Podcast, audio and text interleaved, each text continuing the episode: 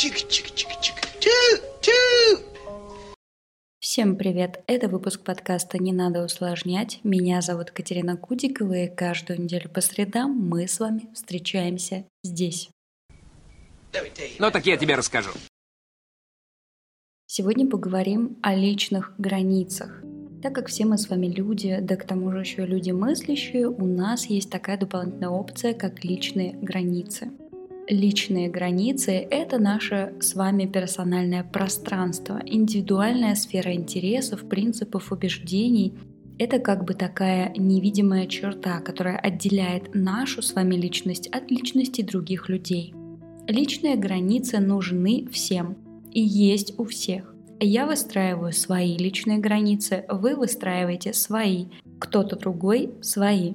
И это нормально. Границы есть в любых отношениях, и в семейных, и в дружеских, в деловых, но в каждом случае они совершенно разные.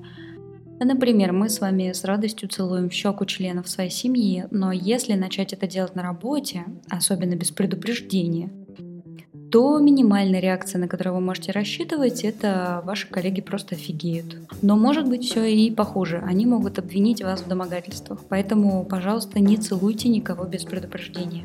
Самый главный признак, что с вашими границами все в порядке, это когда вы чувствуете, что вам комфортно. То есть, если окружающие люди своими словами, действиями причиняют вам физический или эмоциональный дискомфорт, это и есть нарушение личных границ. При этом, говоря о работе, я не имею в виду, что если руководитель вам причиняет дискомфорт тем, что вам нужно работать, и он заставляет вас это делать, то он нарушает ваши личные границы. Нет. Конечно же, мы с вами не будем как-то перегибать палку, мы же все-таки взрослые разумные люди, и мы понимаем, что речь идет немножко о другом. О том, что выходит за рамки рабочих отношений. В работе всегда выстраивать границы намного сложнее, чем в личных отношениях. Скорее всего, это связано с тем, что мы банально боимся потерять работу. То есть нам кажется, что если мы не будем по первому зову начальника откликаться в ночи или как-то, может быть, некорректно отреагируем на его какое-то замечание... Директор? Да пошел ты в жопу, директор. Не до тебя сейчас. То нас сразу уволят. Вот выкинут за забор прямо вот в ту самую очередь, которая там стоит. Но как бы давайте будем честными, вообще такая вероятность, что нас с вами уволят, она существует всегда. Даже если вы делаете вообще все, вас могут уволить. Если вы супер корректный, супер мягкий, супер добрый человек, который всегда откликается, всегда всем готов помочь и выполняет все задачи за неделю до дедлайна, вас все равно могут уволить. Но вот у большинства из нас почему-то этот страх, что нас уволят именно из-за какого-то неподчинения, он очень даже сильный, потому что Потому что, возможно, нас учили этому как-то в детстве, да, если ты будешь плохой, если ты будешь как-то говорить что-то против, рассказывать, что тебе не нравится, то тебя никто не будет любить, принимать, платить тебе деньги за твою работу и так далее. Вот и получается, что мы с вами терпим, копим недовольство, перерабатываем, э, пропускаем какие-то неприятные высказывания или отношения к себе. Но на самом деле не думайте, что только подчиненные страдают от нарушения личных границ. Границы руководителя тоже могут нарушаться, причем не вышестоящим руководством, а как раз сотрудниками. Например, когда сотрудники не думают о том, что у руководителя выходной, не пытаются решить задачу самостоятельно, а сразу пишут начальнику, своему руководителю. Или они точно так же могут допускать в своем общении какие-то неприятные, некорректные, не вяжущиеся с субординацией манеры. Короче, это вполне себе парная игра, поэтому независимо от того, на чьей вы стороне, руководительской или подчиненной, обязательно следите за нарушением границ. Часто бывает так, что границы другого человека нарушаются в общении со зла. Не потому, что кто-то такой манипулятор или злодей, или там еще кто-то, а просто из-за того, что нет какого-то понимания, как правильно. И ответственность за вот это понимание, как надо правильно, она лежит на обеих сторонах взаимоотношений. То есть, например, ответственность за то, чтобы все знали, как правильно, в отношениях между мной и моим коллегой, она лежит и на мне, и на моем коллеге. Ох, как закрутил это. Ну давайте, ладно, сейчас объясню поподробнее. Но смотрите, как человек хоть сколько-то осознанный, я прекрасно понимаю, что если я хочу, чтобы к моим границам относились с уважением, важно относиться с таким же уважением и к чужим. Это вот вообще самый первый шаг на пути корректного или, как это сейчас называют, экологичного общения с другими людьми.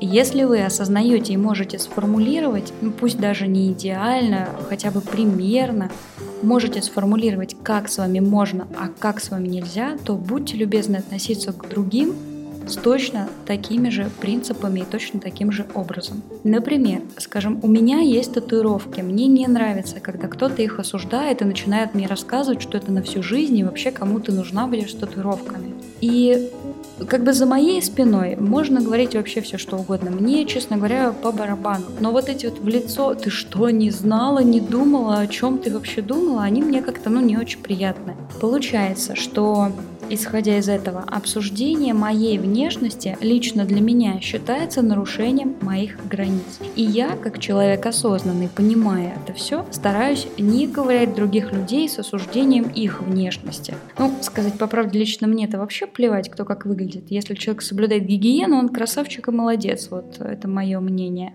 Но понимаете, о чем я? Я осознаю, что именно для меня это будет неприятно и попадает в категорию нарушения моих границ. И я же не делаю того же по отношению к другим. Ну, то есть не очень сложно, да, вот эта история с «относись к другим так, как ты хочешь, чтобы относились к тебе». Так нужно поступать во всем. То есть в любой ситуации вы стараетесь примерить, насколько было бы нормально вам, если бы именно к вам так отнеслись и такое сделали. Ну, то есть, по сути, самая начальная стадия работы с границами — это простая человеческая вежливость. В мире существуют правила взаимодействия, которым мы все учимся еще в детстве. Вот их как раз стоит и придерживаться. Вторая ступень пьедестала корректного взаимодействия – это четко обозначать свои и уточнять чужие границы. То есть, да, вы можете просто говорить людям о своих пожеланиях и выслушивать их в ответ. Это часто почему-то кажется очень сложным, но на самом деле это в действительности это просто. Вы берете и говорите, знаете, я могу отвечать в чатах, в рабочих только с 9 до 18 по будням. Давайте, пожалуйста, постараемся не вылезать за эти рамки. И такими же, таким же образом вы можете делать с другими. Вы просто берете и спрашиваете, а у тебя сегодня будет время? Я могу задать вопросы? А до какого времени ты на связи, чтобы я мог задать свои вопросы? Ну и немножко придется обращать внимание все-таки на все то, что говорят и делают другие люди. Вот у меня недавно была такая ситуация, что при знакомстве с новой коллегой я очень сильно удивилась. Она меня спросила, а как, говорит, тебя можно называть, Катя или Катерина? Ну, на самом деле это круто. Есть люди, для которых это важно, и как их называют. Им это принципиально важно, чтобы их имя не меняли, не как-то не корректировали, не, не превращали там, в уменьшительно-ласкательный формат, например. Поэтому, если вы предугадаете какие-то вещи и спросите человека заранее, слушай, а с тобой вот так вот можно, ну, ему будет приятно. Пока что все не очень сложно, да, обозначай свои границы, будь вежлив, и люди к тебе потянутся. А какие универсальные границы могут быть на работе? Самые универсальнейшие просто границы, которые вот могут быть на работе это работа только в рабочее время. Исключение при договоренности заранее или каком-то форс-мажоре. В идеале такая работа должна оплачиваться. Уважительное общение и отсутствие интимных контактов. Ну, тут даже обсуждать нефиг и обсуждение на работе только работы или каких-то общих тем, без затрагивания личной жизни. Это три направления таких универсальных, скажем так, способов сохранить свои вот эти личные границы и не начать ненавидеть работу за то, что она вмешивается в твою жизнь. Если ваши границы все-таки нарушены, то тут очень важно действовать спокойно и аккуратно. Например, давайте представим ситуацию, что ваш коллега каждый раз при встрече отпускает в вашу сторону похабные шуточки. Что первое нужно сделать? Это, конечно же, твердо заявить, что вам это вообще не нравится. Не обязательно начинать разговор с фразы «Слышь ты, носок штопанный». Лучше, конечно, начать с простого мягкого объяснения, но Объяснить нужно однозначно. Не намекнуть, не какую-то шараду, загадку ему загадать, а конкретно четко объяснить, сказать, слушай, мне вот это неприятно, это доставляет мне дискомфорт. Вполне может быть ситуация, как я уже говорила чуть ранее, что человек может просто не знать, что то, что он делает, это неприятно. То есть для него это нормально, в том окружении, где он рос, это было нормальным, и в том окружении, где он, например, общается, это вполне естественно так относиться, там, например, к людям противоположного пола.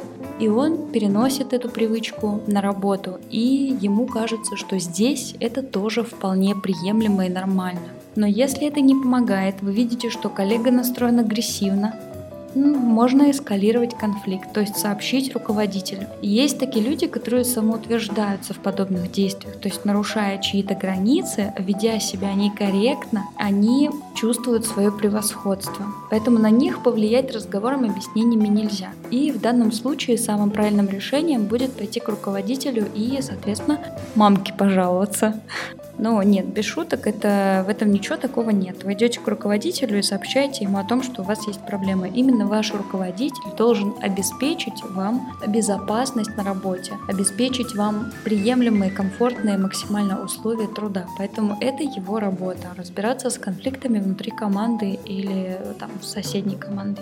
Но, а если руководитель ваш э, тоже такой не очень хороший, и вот делает все то же самое, ну, тоже, например, там, похабными шутками вас встречает, под юбку заглядывает, не знаю. Если это самый-самый главный руководитель, и дальше эскалировать конфликт невозможно, то самый верный способ выйти из этой ситуации – это уволиться. Ну, без шуток, да, да. На самом деле проще, иногда проще найти другое место, чем терпеть и отстаивать свои границы и пытаться устраивать войну. Особенно если дело не в том, что человек не понимает, что вам что-то неприятно, и там его действия нарушают какие-то ваши границы. А если это как раз ситуация, когда человек самоутверждается за счет вас, то в таком случае увольняться самый простой верный способ.